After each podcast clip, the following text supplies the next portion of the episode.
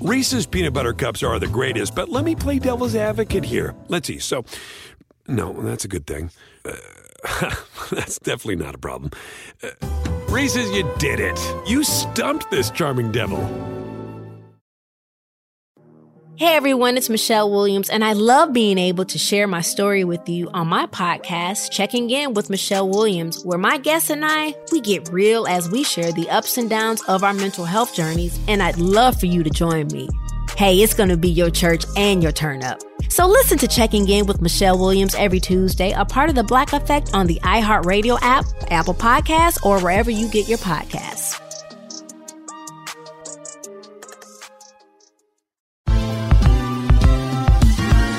Ever wondered how a book gets made into a movie? Or how to master the art of cooking? Either way, we've got you covered with the Two Guys from Hollywood podcast. I'm Alan Nevins, a literary agent and talent manager. And I'm Joey Santos, a columnist and celebrity chef. On our podcast, we're going to be serving you a fresh perspective of the entertainment industry alongside our favorite celebrity guests. As we like to say, we don't dish, we serve. Listen and follow Two Guys from Hollywood on the iHeartRadio app, Apple Podcasts, or wherever you listen to podcasts. We'll talk at you soon. Hey, thanks for downloading this podcast. If you want to listen live, be sure to download the iHeartRadio app and search for Fantasy Sports Radio Network. Thanks for listening and enjoy the show. New York. No one wants to play in New York. Weekdays 4 to 6 p.m. Eastern on the Sports Grid Network. Folks, we're going on grid. This is Sports Grid. Get on the grid. Frank Stampfl here. We'll talk more about James Paxton coming up and what the Yankees are going to do with the fifth spot in their rotation. Matt Modica joins us at 12:30. The second hour of FSC begins right now. It's Fantasy Sports Today.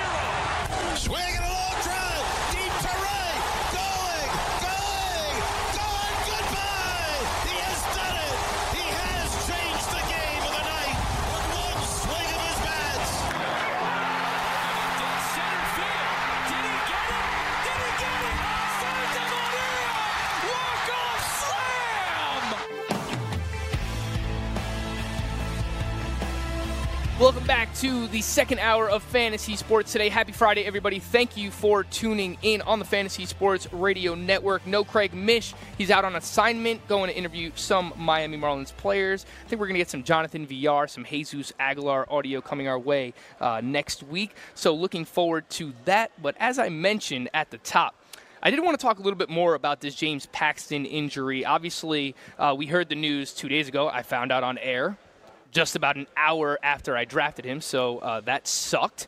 But we also heard yesterday that Scott Boras, the agent of James Paxton, said that James Paxton could return sooner than expected. To quote Dr. Evil, Right. We'll see if that can actually happen or not. Uh, and we've never heard uh, player agents lie before. Uh, remember Drew Rosenhaus defending Antonio Brown in his mental state? How did that go? Drew Rosenhaus, no longer the agent of Antonio Brown. I just think it's really optimistic to think that uh, James Paxton can beat this timetable of three to four months. Again, the guy just had surgery on his spine, um, and I think this does create a buying opportunity in keeper and dynasty leagues, and I'll talk about that a little bit uh, after we get the news update here from Dan Strafford. Uh, but James Paxton, we know the talent's there, gets a ton of strikeouts. The walks have been up the past couple of years with James Paxton, also allowing a lot more hard contact. But the one main bugaboo for Paxton has always been his injuries and his inability to stay healthy. Uh, so we'll talk about you know who is going to fill in for James Paxton while he is out, uh, and that buying opportunity in keeper and dynasty leagues. Uh, but before we all, we do all that, we have a news read coming up right now from Dan Stratford. Sports Grid News Update. A potential new manager in Boston, but someone that they know. According to Peter Abraham of the Boston Globe, the Red Sox are planning to name bench coach Ron Roenicke as manager, but are waiting for Major League Baseball to conclude its investigation into the 2018 team before making any announcement.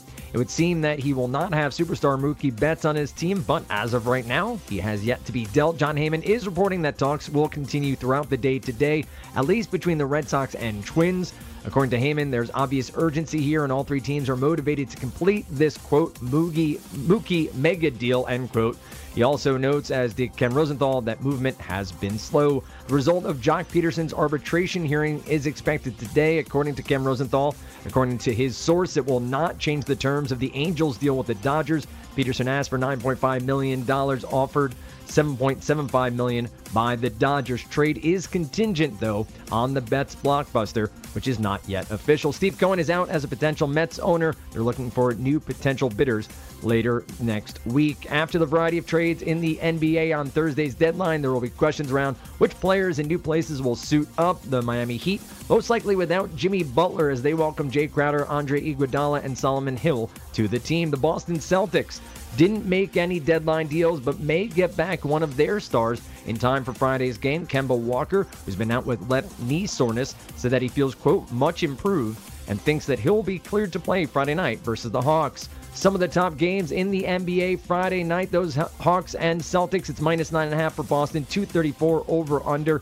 Dallas is in Washington, they're minus two and a half favorites, 233 and a half over under in that one. Memphis Grizzlies visit the Philadelphia 76ers, 223 over under with a minus five and a half favorite for Philadelphia. I'm Dan Strafford, and this has been your Sports Grid News Update. Thank you, Mr. Stratford. Thank you, Mr. Bavona. And I'm also seeing this on Twitter right now. This comes according to Mark Feinsand. Uh, source confirms the Red Sox interviewed John Gibbons for their managerial vacancy earlier this week as well. Uh, Ken Rosenthal was the first with the news. So we'll see what happens. There's a report, uh, again, from I believe it was Pete Davidson, who uh, Pete Abraham, excuse me, who said that Ron Roenicke uh, will be named the manager once the MLB inv- investigation into 2018 is concluded. Uh, but now we're also hearing that John Gibbons, who is the former manager of the Toronto Blue Jays, uh, longtime manager, he coached from 2004 to 2008, and then had a second stint where he coached from 2013 to 2018 as well. So definitely familiar with the American League East is John Gibbons. We'll see what happens there in terms of the manager position for the Boston Red Sox. I wanted to get back to James Paxton again. I think he's likely going to miss the three to four months. Uh, Scott Boras is saying that he's going to return for the first within the first third of the season, which would put him somewhere uh, in May. I guess is like the optimistic side of things. But the guy just had surgery on his spine, so I am not overly optimistic when it comes to James Paxton. What I wanted to bring up was in keeper or dynasty leagues. Look, if you are rebuilding right now in a dynasty league, and I understand James Paxton is no spring chicken. He's past that 30 year old uh, threshold. Doesn't mean that he still can't be good. We're drafting guys like Justin Verlander and Max Scherzer who are in their mid 30s, uh, you know, still in the first and second round. So uh, I think that there's a buying opportunity here in keeper and dynasty leagues. If you're going through a rebuild and you can uh, get James Paxton on the super cheap right now, uh, that's something that I would look into doing. And also remember this when you are doing drafts this year, you always want to remember if it's a keeper league draft where you keep the player the following year based on his auction value or his draft value, whatever round you got him in, you always want to remember those players who are hurt so that you can draft them late this year and then keep them the next year for that suppressed value. So, what I'm saying is at the end of your draft, take a shot on a James Paxton, stash him on your IL, your DL, whatever your league calls it,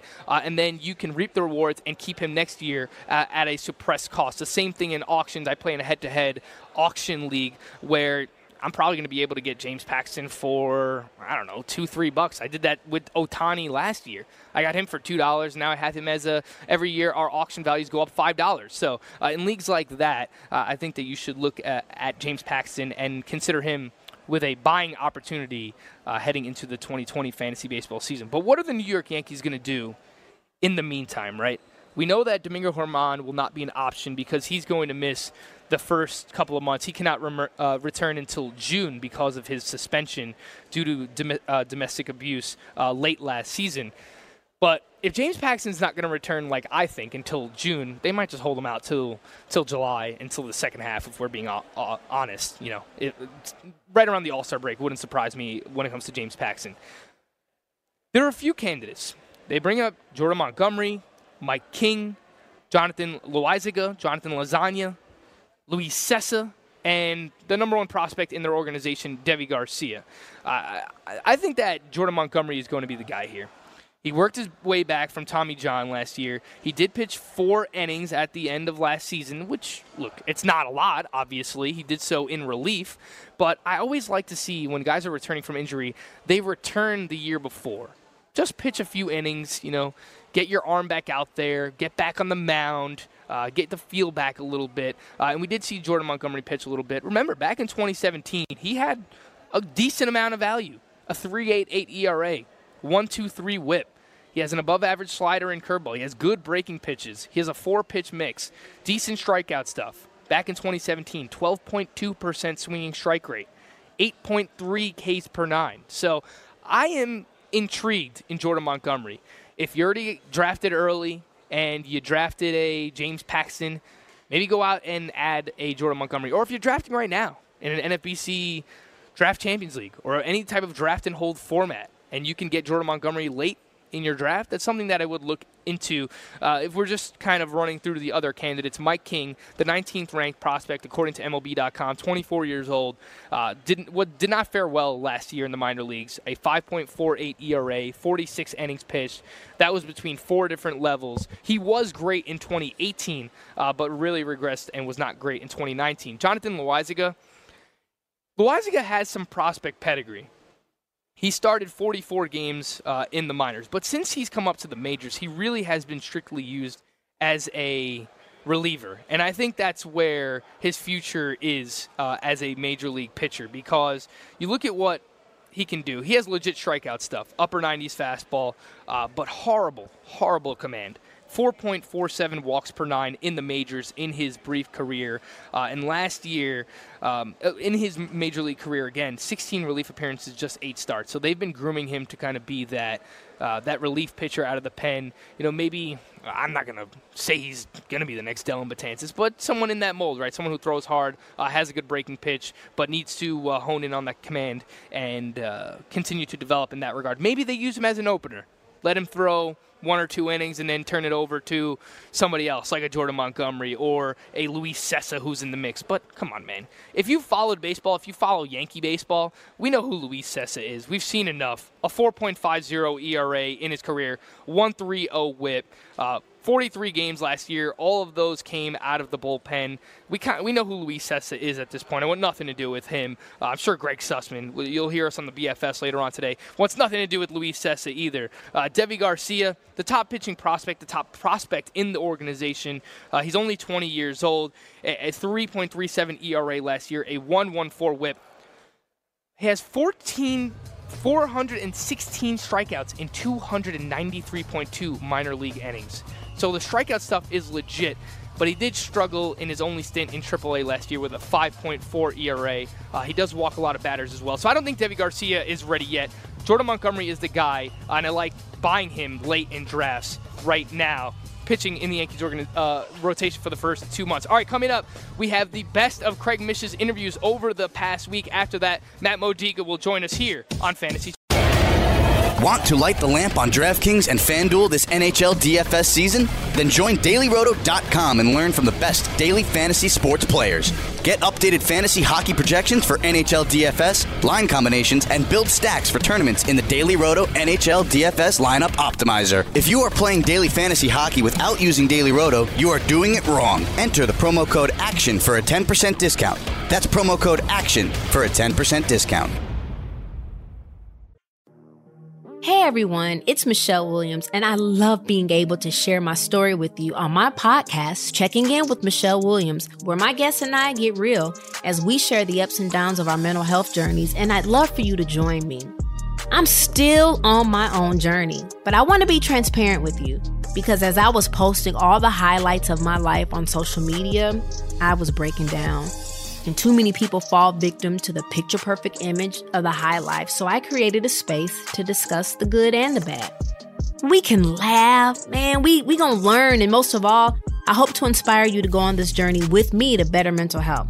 This is gonna be your church, your turn up, and everything in between. So join me on my podcast, Checking In with Michelle Williams, a safe space for every kind of person.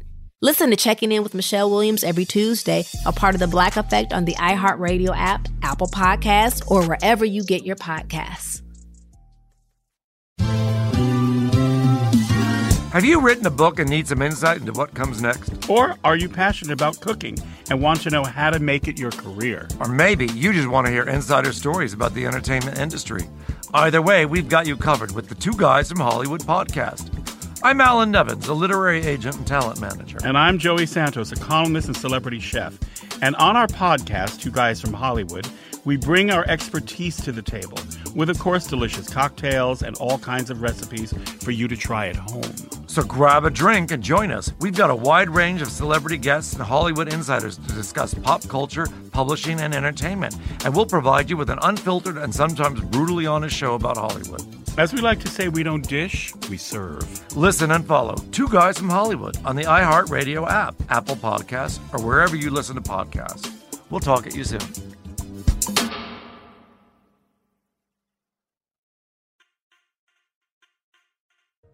Fantasy Sports Today. Straight ball, I get it very much. Curveball, that's our friend. That's Craig Mish and Frank Stampfl. You gotta take fear from that. I offer a cigar, bro.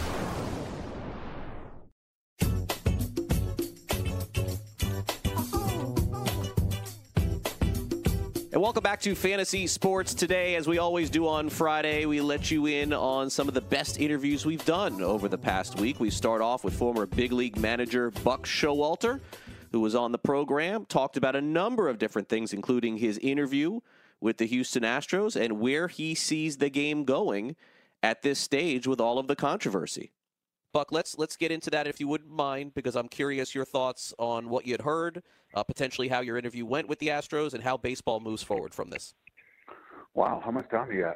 Uh, no, he. Uh, no, I. Uh, I got talked with Dusty. I'm excited for him. I know how much he he wanted that, and uh, I think he's perfect for the job. I'm glad to see him get the opportunity. They've got a very unique set of challenges there, and in some ways, I don't think anybody, including them, understand just how tough it's going to be. It really is. And one of the things people that you really haven't been in an arena uh, don't understand sometimes is there's such a mental and emotional edge you need.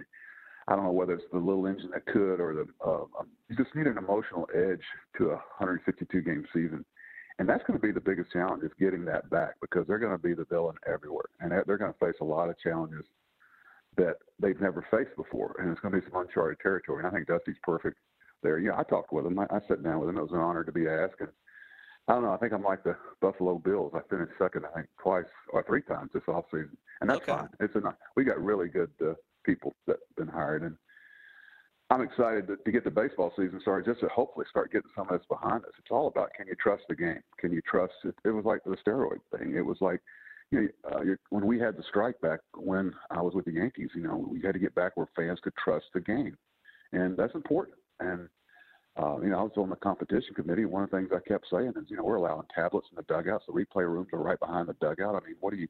You're asking for trouble. And uh, I mean, it's not an "I told you so" thing. It's just we have to eliminate some of the temptations. You know, it's just, and unfortunately, in today's technical game, people have all these, you know, ways to to I call them shortcuts. There's a lot of people looking for shortcuts, and there are no shortcuts to long-term success. And, there's a lot of lazy work going on, quite frankly. You know, the boots on the ground have been kind of, you know, looked at differently. And uh, I don't know. There's a lot of people um, that I know that are saying, "I told you so." So unfortunately, we we got a thing we're gonna have to dig out. And like I told the people in Houston, it's self-inflicted. People don't want to see you complain about it or make any excuses of why it happened. You're gonna have to wear it. You're gonna have to wear it, and you're gonna have to move on. I'd you like to be a pitching coach in the American League West the last three years that was in charge of getting your pitchers to get them out, and maybe along the way lost their job. I mean, it's uh, there's some there's some real bitterness involved here. Yeah, and, and and Buck, you know, there was a you know story that came out yesterday. I don't know how aware you are of the, the social media. No, I believe if there's anything on in a paper or on social media, you're going to have to tell me about it. Okay, It, it okay. makes my life a lot easier. Okay, I'll do that for you on this one. Okay, so uh, on social media yesterday, there was an individual, and now it's been you know talked about quite a bit that went through every single game in 2017 and did a full analysis as to how often the trash can was banged, when it was banged, when it wasn't, which players on the Astros percentage-wise uh, used that to their advantage specifically, and and now they're dissecting it to the point, Buck, where uh, there was a pitcher, I believe, last year, and I, the name escapes me. I believe it was Bolsinger, who uh, faced the Astros, gave up four runs. Uh, you know, the trash can was banging, never saw another day in the major leagues. And, and to me, that is where it really hits home because you're talking about, uh, you know, you know, pitchers who really may only get one opportunity in their lives and then had to deal with that. So that's what hit me. Well, you think about, and you know, that's what I was talking about, how fragile a young pitcher's psyche is. And I always tell them when they come up, I goes, guys, don't put this on too high a pedestal. You can do this. It's just the consistency that's needed. And when they get their, you know, the air knocked out of their sails first two outings, and they really start doubting themselves. Some don't recover. Some don't recover. And you know, that's kind of what I was talking about. It's there's a lot of different facets to this. It's sad, but you know, and I just I don't think uh, simple spring training is gonna gonna solve it. And we want to thank Buck Showalter for coming on Fantasy Sports today. In case you missed it this past Monday, we had Hall of Famer Jack Youngblood on the show talking about the Super Bowl, Patrick Mahomes, and exactly how he sees the Kansas City Chiefs and what they may do moving forward.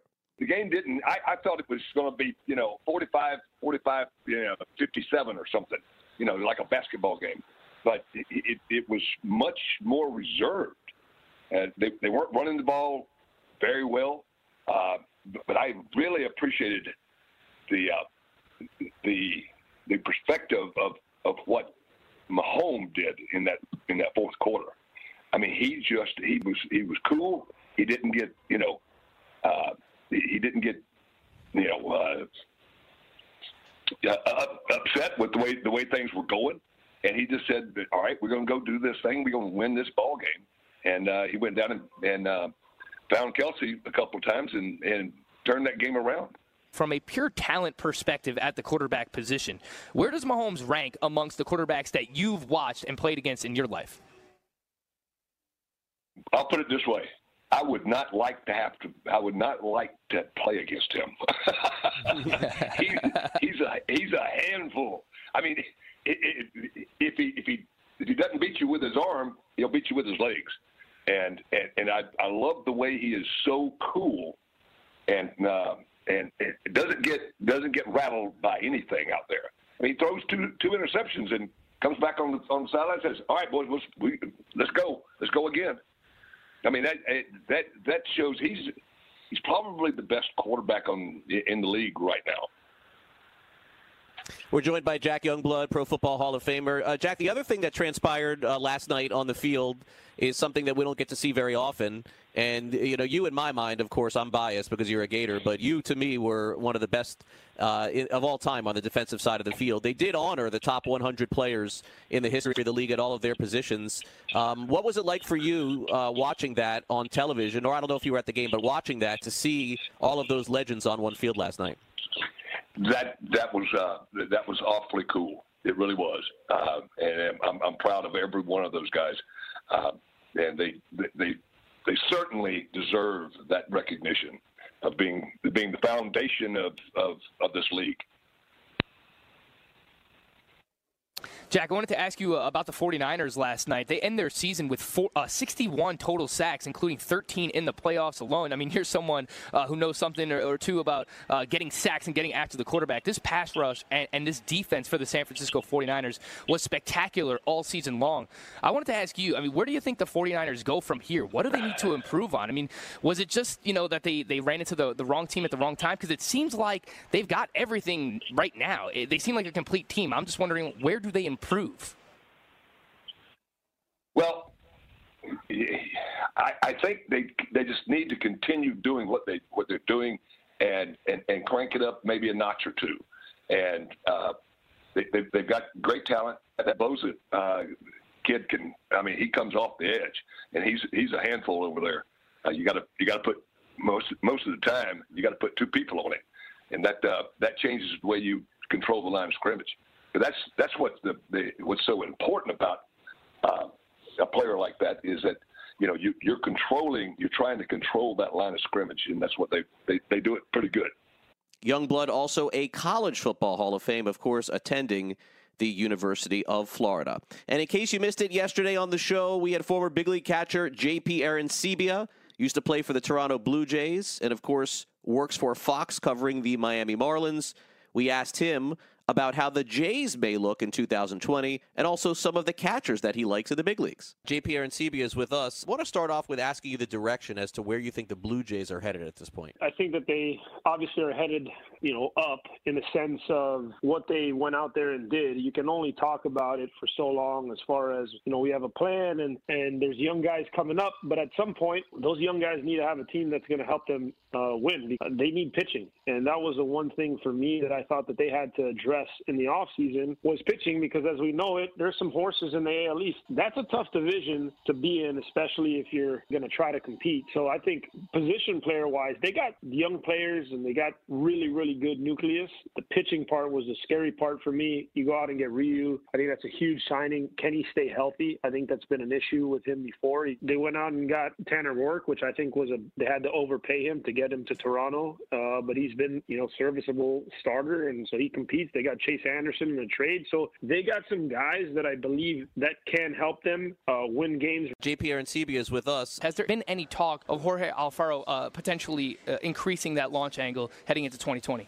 If you were to have that conversation with the player and, and you asked him to raise his launch angle, he'd probably question and go, "What the heck does that mean?" In a sense of it's not as much as like, "Hey, are you trying to change your launch angle?" As much as like, "Hey, let's get the ball in the air more." I think Jorge Alfaro, when he continues to get better and learn, because right now he's still aggressive, but once he starts to have a better game plan and a better approach, because the ability is there. When you hit a ball, I mean, you watch him take batting practice. This guy hits balls as far as anybody could hit a baseball. And so when guys that are that strong, when they miss hit balls, it's still a home run. So when he learns that he can maybe step off the gas a little bit and have a better plan and try less in a sense, you'll see a guy like that take off. He was always very good defensively, but he his offensive game took a, a step up and I think that's something that you can see, and I think that's something Jorge Alfaro can benefit from. JP Arencibia is with us. Is there someone that you could throw out there that you think that, hey, this is a kid or someone that I know that I'd really like to see take that next step, or somebody in that upper echelon of catchers? Will Smith. I mean, he he came up last year and put it on fire and had a great you know season. Obviously, Garver's a, is has done a great job. But it, I, what I like about Will Smith is he's always been again a defensive-minded catcher, grinded through the minor leagues, and then started figuring out some things offensively and has taken off. And I think those guys that have to go through that kind of development to become a better hitter, stay better hitters, as opposed to the guy that flies through the minor leagues, offensive minded, gets to the big leagues, and stuff kind of goes out of control, and then they don't know what to do. I think that that's something that benefits Will Smith. And so I, I think he is a guy who you have to keep your eyes on.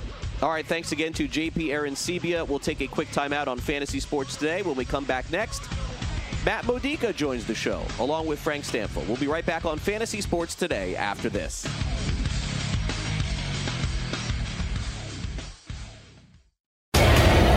Want to light the lamp on DraftKings and FanDuel this NHL DFS season? Then join dailyroto.com and learn from the best daily fantasy sports players.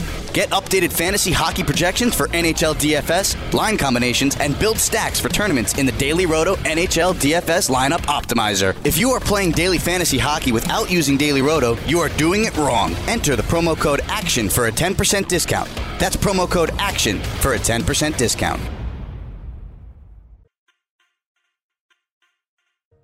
Fantasy Sports Today with Craig Mish and Frank Stampfl.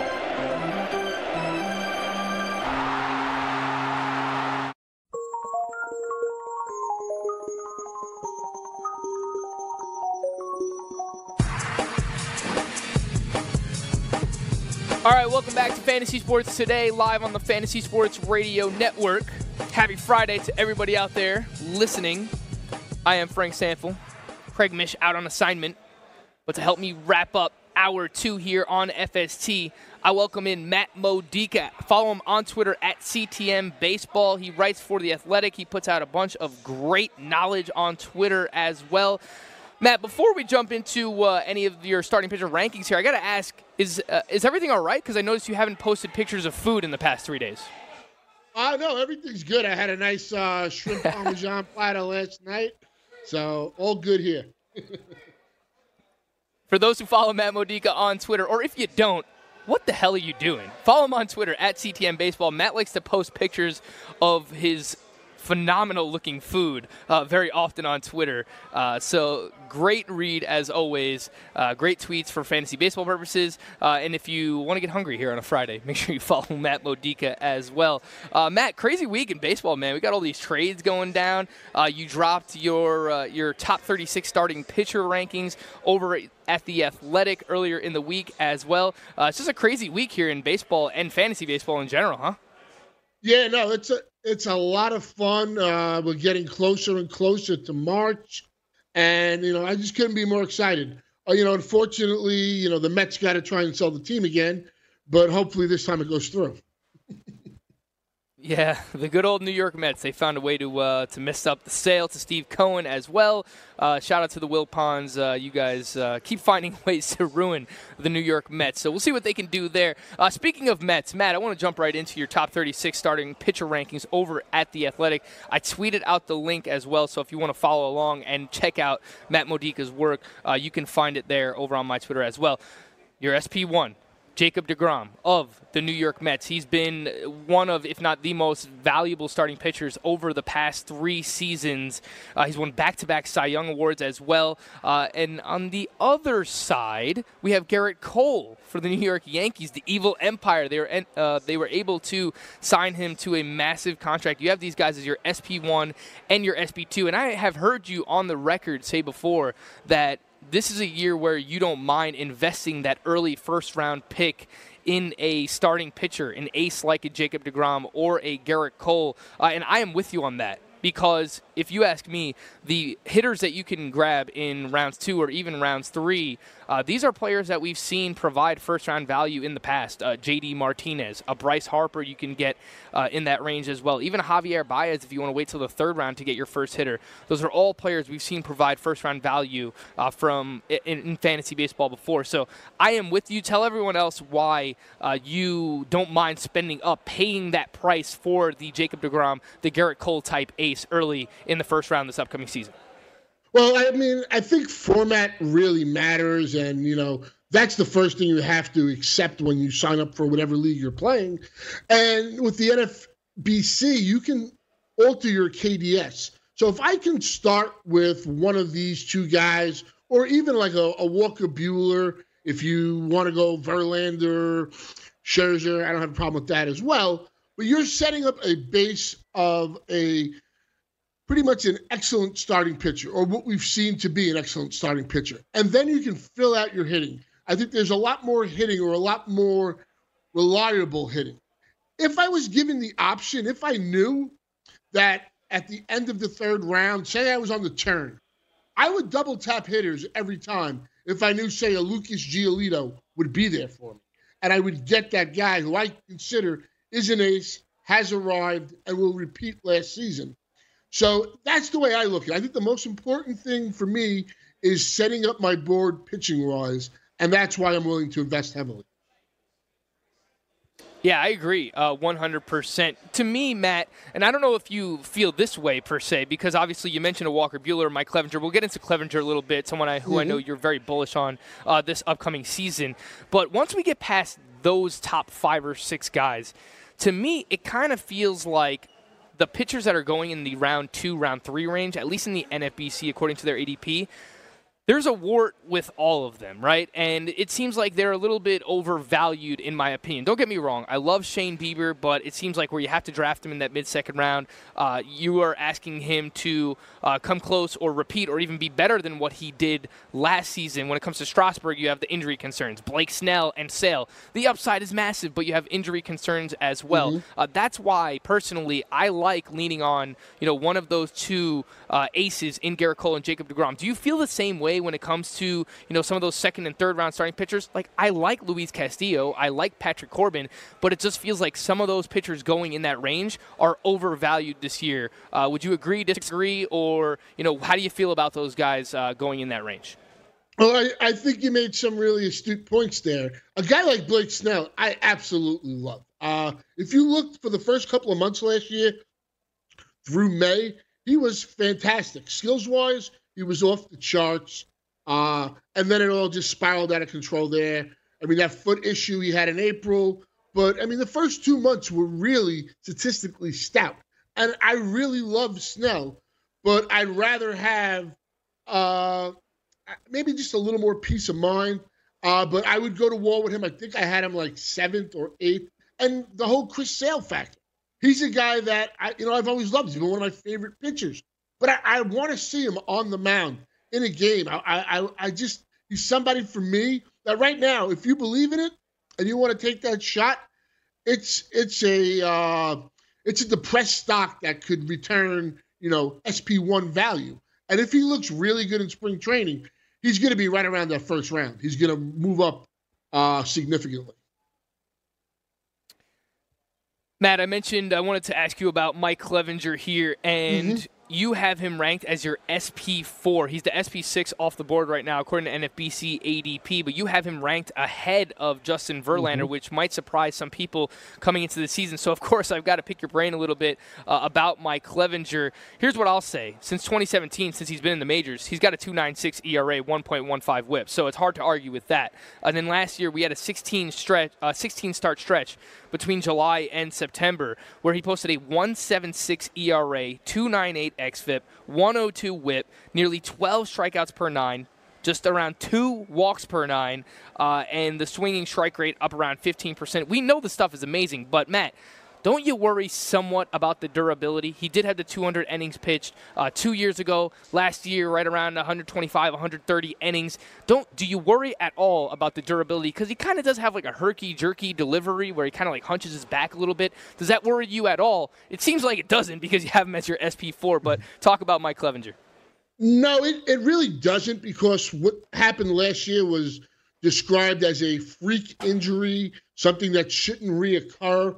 And if you were watching him last year, and I really wasn't even a hot, I wasn't the Mike Clevinger guy last year, but watching him, I look at it as greatness interrupted. I mean, if you look at when he came back, those two starts in June after missing a couple of months, he was throwing 97. Everybody talks about, oh, his velocity went down. If Mike Clevinger fails this year, it's not because he he, he wasn't throwing 97. It was when he was throwing 97 in those two games, he got lit up uh, up upon his return. His swinging strike rate was abysmal. And like I said, the velocity, it's not just velocity. He's a 95 mile an hour pitcher, 96 mile an hour pitcher last year for the most part. He was never really hitting 97 outside of those couple of games. Uh, and if you look, those two games he came back and he had four games where he basically allowed 22 runs. In the other 17 starts, he allowed 16 runs. He has the 200 innings the season prior. I'm a person, look, Verlander has been great. Scherzer was amazing uh, pre All Star break, and then the injury sabotaged that. I don't have a problem if you're going to go that way. I'm, I'm uh, put it this way, betting on the come or going with the new, uh, the the new frontier. I think both uh, Buehler and Clevinger have four pitch arsenals. They're the future. I think it's their time now. But you know, I have the other guys five and six. So for me, it's not that big of a deal. Matt Modica going with the youngsters here with Mike Clevinger and Walker Buehler, uh, the next kind of phase of aces here in fantasy baseball. Once again, we're speaking with Matt Modica of The Athletic. Follow him on Twitter at CTM Baseball. Matt, you mentioned earlier Lucas Giolito, who you have ranked as your SP12. Uh, it, it, seems like you're excited about him this upcoming season as well, just based on this ranking. I think this is probably the highest I've seen him ranked. Uh, he's got around an SP14, SP15 uh, ADP, according to the NFBC. Uh, and look, Giolito, we know what the prospect pedigree that he had. Finally put it together last year 341 ERA, 357 XFIP, a 106 whip, nearly 12 Ks per nine as well. I think Yasmani Grandal being there, pitch framing will also help Lucas Giolito tremendously this upcoming season. Uh, tell us why you don't mind taking Lucas Giolito in that third round range. Actually, I wanted to put him a little higher. Uh, look, he made he made adjustments last year. He out, he actually went out and changed his arsenal. He said addition by subtraction is a theme that I will consistently, you know, hit upon. And this is what this guy did. He got rid of the subpar pitches, focused and concentrated on the pitches that were beneficial to his game. So he's a guy, I think the skills they showed. he's a guy that had pedigree, made the adjustments. If you look at those last 25 starts, pretty much from like May on, you know, he had the six most strikeouts. He did allow, he did have three games where he got lit up, two versus the Cubs, one versus the Twins. But, you know, 34% of his own runs from in, in his last 25 starts came in three games, consistently putting up double digit strikeouts. I, I really love Giolito this year. I like the volume in the second half as well, Matt. We saw him go at least six innings pitched in 11 of his final 12 starts. So I'm with you, man. I like Lucas Giolito this upcoming season. Uh, the the Fangraphs projections hate Giolito this year. I'm not one of those people. I'm on Giolito. I'm with Matt Modica this upcoming season. All right, Matt's not going anywhere. When we come back, I'll pick his brain. I'll move a little bit further down his rankings here on Fantasy Sports Today, live on the Fantasy Sports Radio Network. Want to light the lamp on DraftKings and FanDuel this NHL DFS season? Then join dailyroto.com and learn from the best daily fantasy sports players. Get updated fantasy hockey projections for NHL DFS, line combinations, and build stacks for tournaments in the Daily Roto NHL DFS lineup optimizer. If you are playing daily fantasy hockey without using Daily Roto, you are doing it wrong. Enter the promo code ACTION for a 10% discount. That's promo code ACTION for a 10% discount.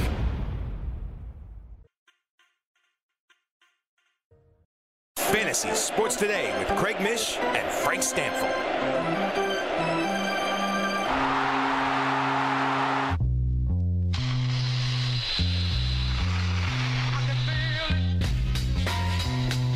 Welcome back to Fantasy Sports Today. Happy Friday, everybody. Thank you for tuning in and spending some of your time with us. I am Frank Stampfl, joined by Matt Modica of The Athletic. Follow him on Twitter at CTM Baseball. We ended talking about Lucas Giolito. I've got to go to another guy who I know you love dating back to last year, Matty Mo. He is your Twitter avatar. It is the sheriff, Chris Paddack entering his age 24 season. He had a very, very good rookie year 3.33 ERA, a 0.98 whip last year. Phenomenal fastball changeup combo. And I actually have this written down. So I have like notes for like all of the top 40 starting pitchers right now. Uh, and I have this exact thing uh, written down for Chris Paddack that if he develops the curveball, quote, it's all over. If he develops that third pitch, it is all over for everyone. Look at what he did last year as a rookie, and that was with a, you know, still, uh, you know, the, the curveball is a work in progress. If he continues to develop that pitch, and that's something that you have to watch in spring training if you're paying attention to Chris Paddack this upcoming season, Matt, if he develops that curveball, quote, it is all over in 2020.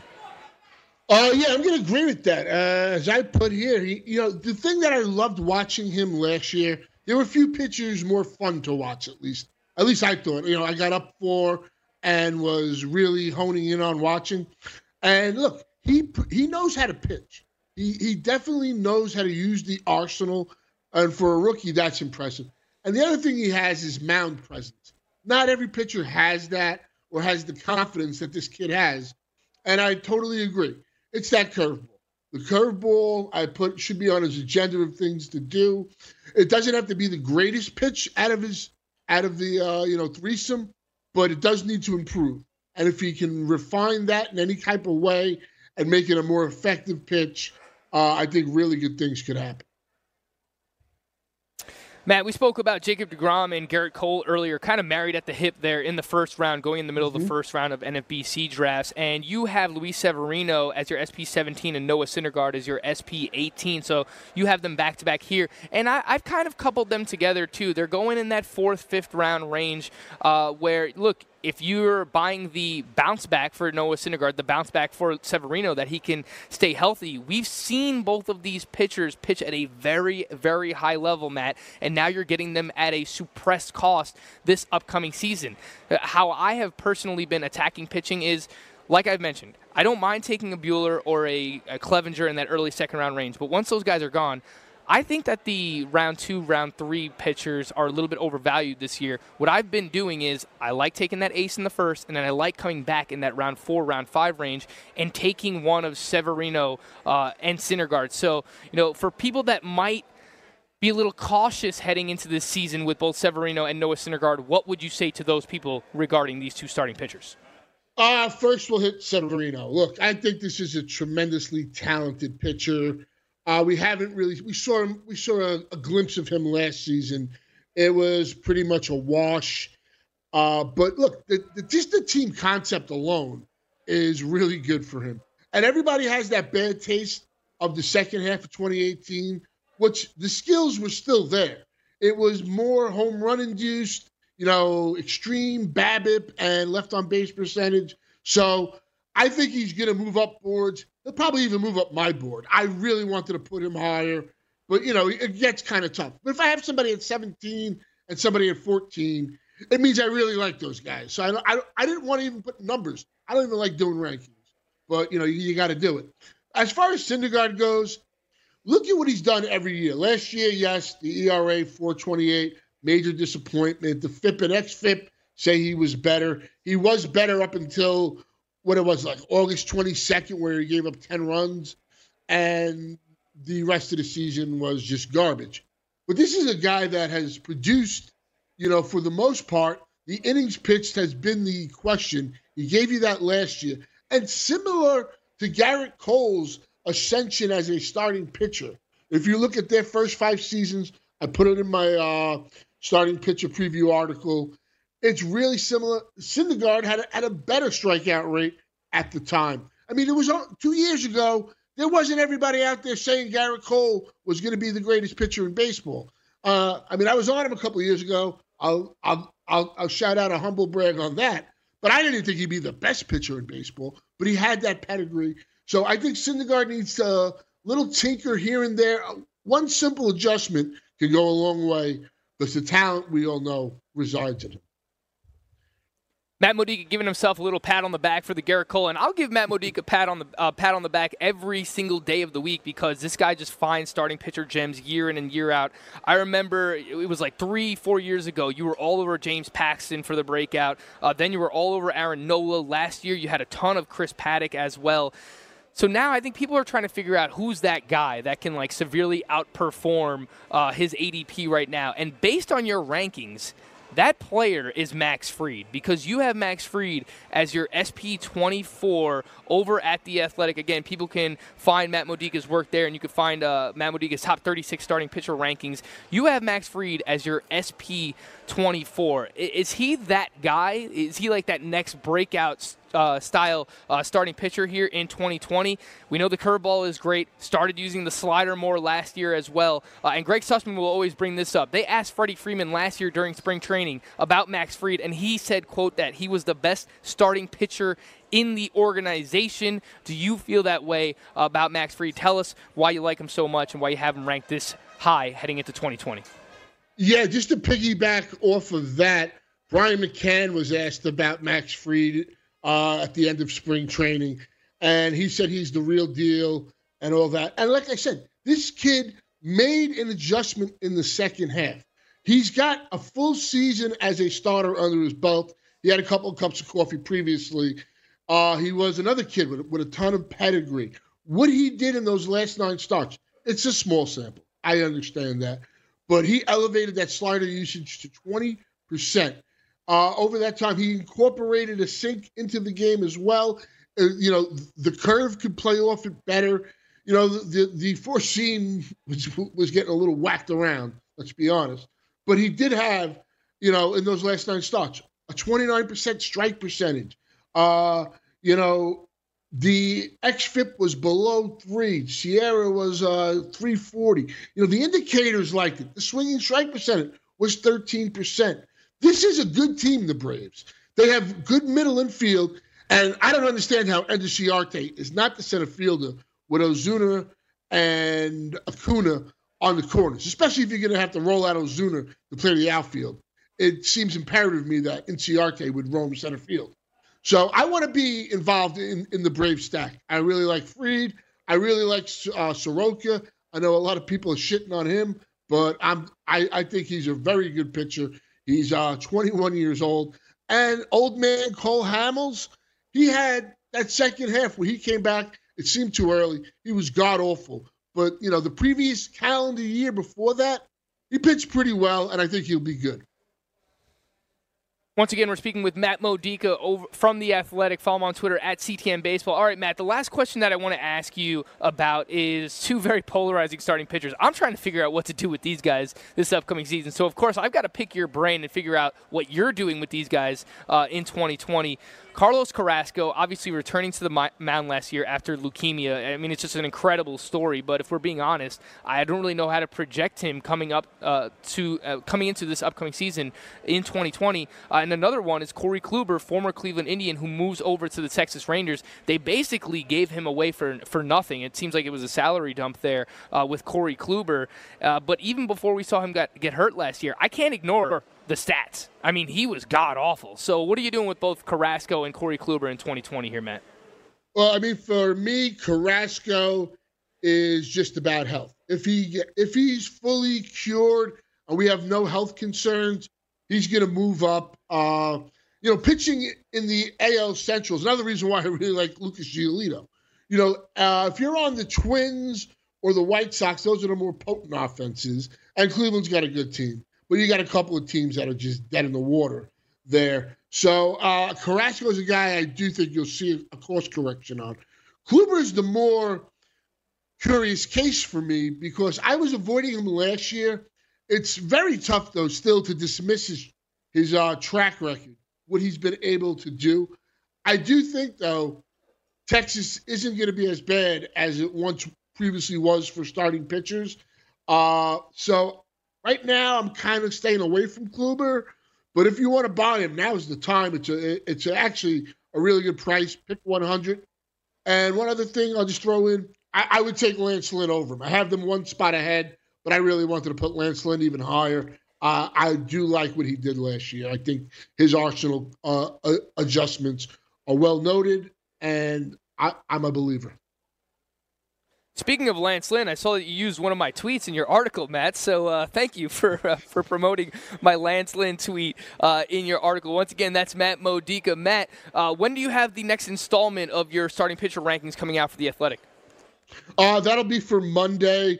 It'll be another 36 arms. I'm more about rotation construction over rankings. As I said before, if the guy's 14th or 17th, I kind of like both guys a lot. Same as if they're 25th to 28th. So for me, if, after the top 36, you got to start putting the pieces in those high upside arms versus the stable veterans that give you the you know innings every year. So that's how I try and do it. Matt, I know that you're a food enthusiast. What do we got coming up for lunch for dinner? We got anything good? We're gonna get any pictures today? Uh, maybe I'll be in Staten Island tonight, so there's always some good food there. All right, I'm looking forward to it. Looking forward to some more pictures of Matt Modica's food over on Twitter. Make sure you follow him at CTM Baseball. Matt, thank you so much for joining me today. Can't thank you enough. Uh, great information here from Matt Modica's top 36 starting pitcher rankings. Uh, when we come back on Monday, myself and Craig Mish will be back together. Pitchers and catchers will be reporting. Spring training is getting close as well. Up next, you have Wager Talk with Teddy Covers and Ralph Michaels. It's Friday. You can catch me on the BFS at 3 p.m. later today. Thanks for watching. Thanks for listening here on the Fantasy Sports Sailors Radio. Want to light the lamp on DraftKings and FanDuel this NHL DFS season? Then join dailyroto.com and learn from the best daily fantasy sports players. Get updated fantasy hockey projections for NHL DFS, line combinations, and build stacks for tournaments in the Daily Roto NHL DFS lineup optimizer. If you are playing daily fantasy hockey without using Daily Roto, you are doing it wrong. Enter the promo code ACTION for a 10% discount. That's promo code ACTION for a 10% discount.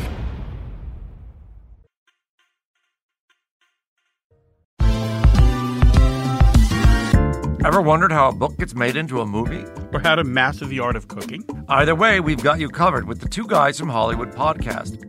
I'm Alan Nevins, a literary agent and talent manager. And I'm Joey Santos, a columnist and celebrity chef. On our podcast, we're going to be serving you a fresh perspective of the entertainment industry alongside our favorite celebrity guests. As we like to say, we don't dish, we serve. Listen and follow Two Guys from Hollywood on the iHeartRadio app, Apple Podcasts, or wherever you listen to podcasts. We'll talk at you soon. Hey everyone, it's Michelle Williams, and I love being able to share my story with you on my podcast, Checking In with Michelle Williams, where my guests and I, we get real as we share the ups and downs of our mental health journeys, and I'd love for you to join me. Hey, it's going to be your church and your turn up. So listen to Checking In with Michelle Williams every Tuesday, a part of the Black Effect on the iHeartRadio app, Apple Podcasts, or wherever you get your podcasts.